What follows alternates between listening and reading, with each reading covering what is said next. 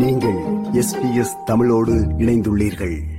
இலங்கையில் இடம்பெற்ற உயிர்த்த ஞாயிறு தாக்குதல் தொடர்பிலான குற்றவாளிகளை கண்டுபிடிப்பதில் அரசு பின்னடைவினை சந்தித்துள்ளதாகவும் நான்கு வருடங்களுக்கு மேலாகியும் பல்வேறு உயிரிழப்புகளுக்கு காரணமாக அமைந்தவர்கள் யார் என்பது தொடர்பில் பல்வேறு விசாரணைகள் நடாத்தப்பட்டும் ஆணைக்குழுக்கள் அமைக்கப்பட்டும் குற்றவாளிகளை கண்டறியாமல் போயுள்ள நிலையில் பல்வேறு தரப்பினரும் நீண்ட காலமாக அரசு மீது பல்வேறு விமர்சனங்களை முன்வைத்து வருகின்றார்கள்.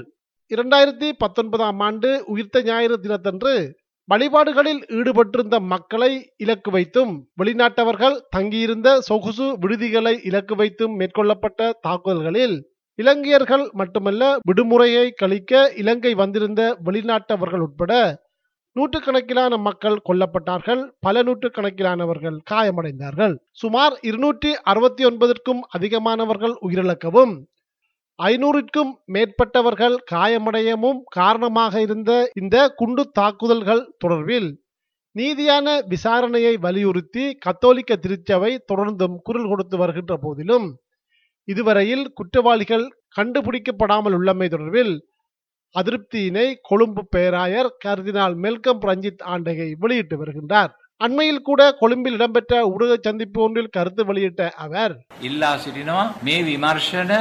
இது தொடர்பிலான விசாரணைகளை மேலோட்டமாக முன்னெடுத்து ஒரு சிலரை நீதிமன்றத்தின் முன்னிலைப்படுத்தி இந்த விடயம் முடிந்து விட்டது என கூறி இந்த விடயத்தை நில விரிப்பிற்குள் மறைக்க முயற்சிக்க வேண்டாம் என அரசாங்கத்திடம் நாம் வேண்டுகோள் விடுக்கின்றோம். இந்த தாக்குதலுக்கு பின்னால் மறைந்துள்ள சில மர்மங்கள் உள்ளன.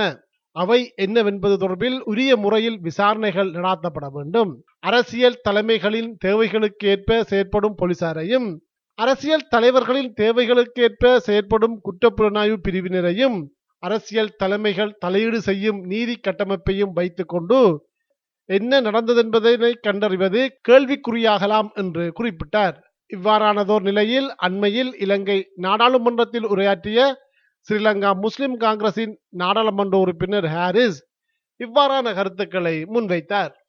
சாணி அபேசேகர பல இடங்களில் குறிப்பிட்டிருக்கின்றார். நாங்கள் சந்தேக நபர்களை கைது செய்கின்ற பொழுது ராணுவ புலனாய்வு பிரிவினர் அவர்களை பாரம் தர வேண்டும் என்று கூறியிருந்ததை கூறியிருந்தார். எனவேதான் இந்த ஒட்டுமொத்த இந்த ஈஸ்டர் தாக்குதல் என்பது இஸ்லாமிய கொள்கைகளுக்காகவோ அல்லது முஸ்லிம் சமூகத்துக்காகவோ உருவாக்கப்பட்ட ஒரு தாக்குதல் அல்ல. சகோதர சமூகமான கிறிஸ்தவ கத்தோலிக்க மக்களை பலிகொண்டதன் ஊடாக முஸ்லிம் சமூகத்தையும் மிக இக்கட்டான நிலைமைக்கு இரு சிறுபான்மை சமூகங்களையும் இந்த நாட்டில் கருவறுக்கின்ற ஒரு முழு அரசியல் தேவைகளுக்காக உருவாக்கப்பட்ட ஒரு தாக்குதல் என்பதை இந்த சபையில் தெளிவாக கூறிக்கொள்ள விரும்புகின்றோம். இவ்வாறானதோர் நிலையில் சில வாரங்களுக்கு முன்னர் தமிழ் மக்கள் விடுதலை புலிகள் கட்சியின் தலைவர் அமைச்சர் சிவனேசதுரை சந்திரகாந்தன் அவர்களது உதவியாளர் என கூறப்படும் அசாத் மௌலானா என்பவர் பிரித்தானியாவின் சனல் போ தொலைக்காட்சிக்கு வழங்கிய நேர்காணல் ஒன்று. பல்வேறு சர்ச்சைகளை கிளப்பியிருந்தது இந்த உயிர்த்த ஞாயிறு சம்பவத்துடன் பல்வேறு தரப்பினருக்கு தொடர்புகள் இருப்பதாகவும் ஆட்சி அதிகாரத்தை கைப்பற்றுவதனை இலக்காக கொண்டு இது இடம்பெற்றதாகவும் இந்த சேனல் போ தொலைக்காட்சியின் ஆவணத் தொகுப்பில் குற்றஞ்சாட்டப்பட்டிருந்தது. இது தொடர்பில் அமைச்சர் வியாழேந்திரன் இவ்வாறு குறிப்பிட்டிருந்தார். இந்த தாக்குதலை வராமல் தடுத்திருக்கலாம். யார் இந்த சகரான்? அவர் ஒன்றும் புனிதர் அல்ல இவருக்கு ஒரு நீதிமன்ற பிடியாணை இருந்தது. ஆனால் அவர் கை செய்யப்படவில்லை.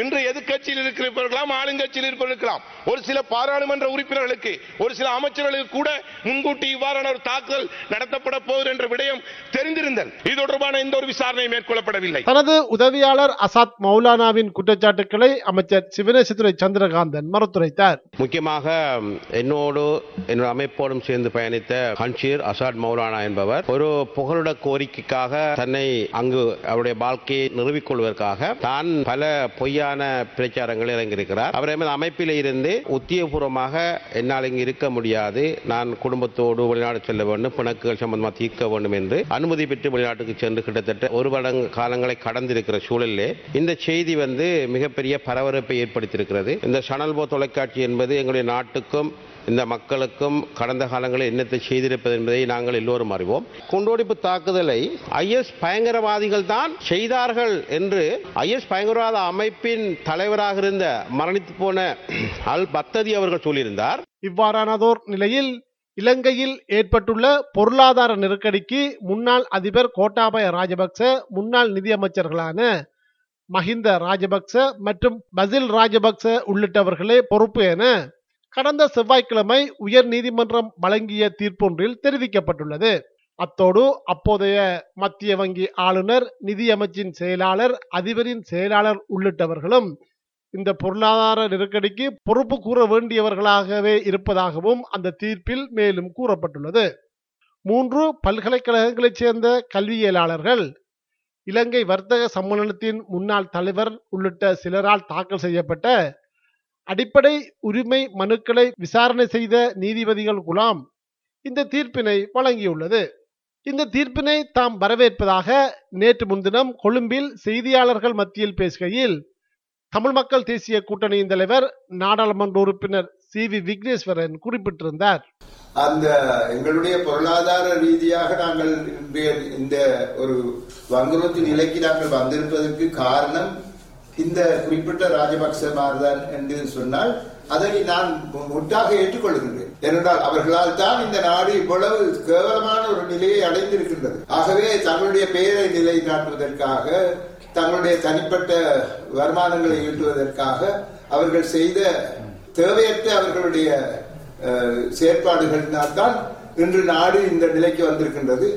அது அவர்கள் அதற்கு பொறுப்பானவர்கள் அவர்கள் என்று நீதிமன்றத்தால் குறிப்பிடப்பட்டிருந்தால் அதனை நான் வரவேற்கின்றேன். அது உண்மையும் தான் ஐக்கிய மக்கள் சக்தியின் பிரதி பொதுச் செயலாளர் முன்னாள் நாடாளுமன்ற உறுப்பினர் முஜிபுர் ரஹ்மான் கொழும்பில் நேற்று செய்தியாளர்கள் மத்தியில் பேசுகையில் இவ்வாறு குறிப்பிட்டார். இந்த நாட்டில் பொருளாதார ரீதியா நடந்த பிரச்சனைகளுக்கு இந்த மஹிந்த ராஜபக்ச கோட்டாபே ராஜபக்ச உட்பிட்ட இந்த அரசாங்கம் பொறுப்பேற்ற வேண்டும் என்று நாங்கள் கூறினோம். அவர்களால அவர்கள் எடுத்த புது முடிவுகளால தான் இந்த அநியாயம் நடந்தது என்று நாங்கள் கூறினோம். எனவே இப்போது உயர் நீதிமன்றம் அதை ஏற்றுக்கொண்டு இருக்கிறார்கள் இப்ப இத கோட்டாபே ராஜபக்ச உட்பிட்ட இந்த அரசாங்கத்துக்கு இவர்கள் எடுத்த இந்த முடிவுகளுக்கு ஆதரவா இருந்தவர்கள் இன்னும் இருக்கிறார்கள். இந்த கேபினெட்ல இருக்கக்கூடிய இந்த அமைச்சர்கள் இருக்கிறார்கள். இந்த பல வியாபாரிகள் இருந்தார் கோட்டாபே ராஜபக்ச அவர்களோட இவர்கள் எல்லாரும் இப்போது இந்த அநியாயத்துக்கு பொறுப்பேற்ற வேணும் நேற்று முன்தினம் கொழும்பில் இடம்பெற்ற நிகழ்வொன்றின் பின்னர் இந்த நீதிமன்ற தீர்ப்பு குறித்து முன்னாள் அதிபர் மஹிந்த ராஜபக்சவிடம் ஊடகவியலாளர் ஒருவர் கேட்டபோது அதிகரணே நீதிமன்ற தீர்ப்பை மதிக்கின்றோம். நீதிமன்றத்திற்கு எதிராக எம்மால் செயற்பட முடியாது. நான் ஒரு சட்டத்தரணி என்ற வகையில் இதனை கூறுகின்றேன். மக்கள் சார்பில் நாம் எப்போதும் முன்னிற்போம் என்று அவர் குறிப்பிட்டார்.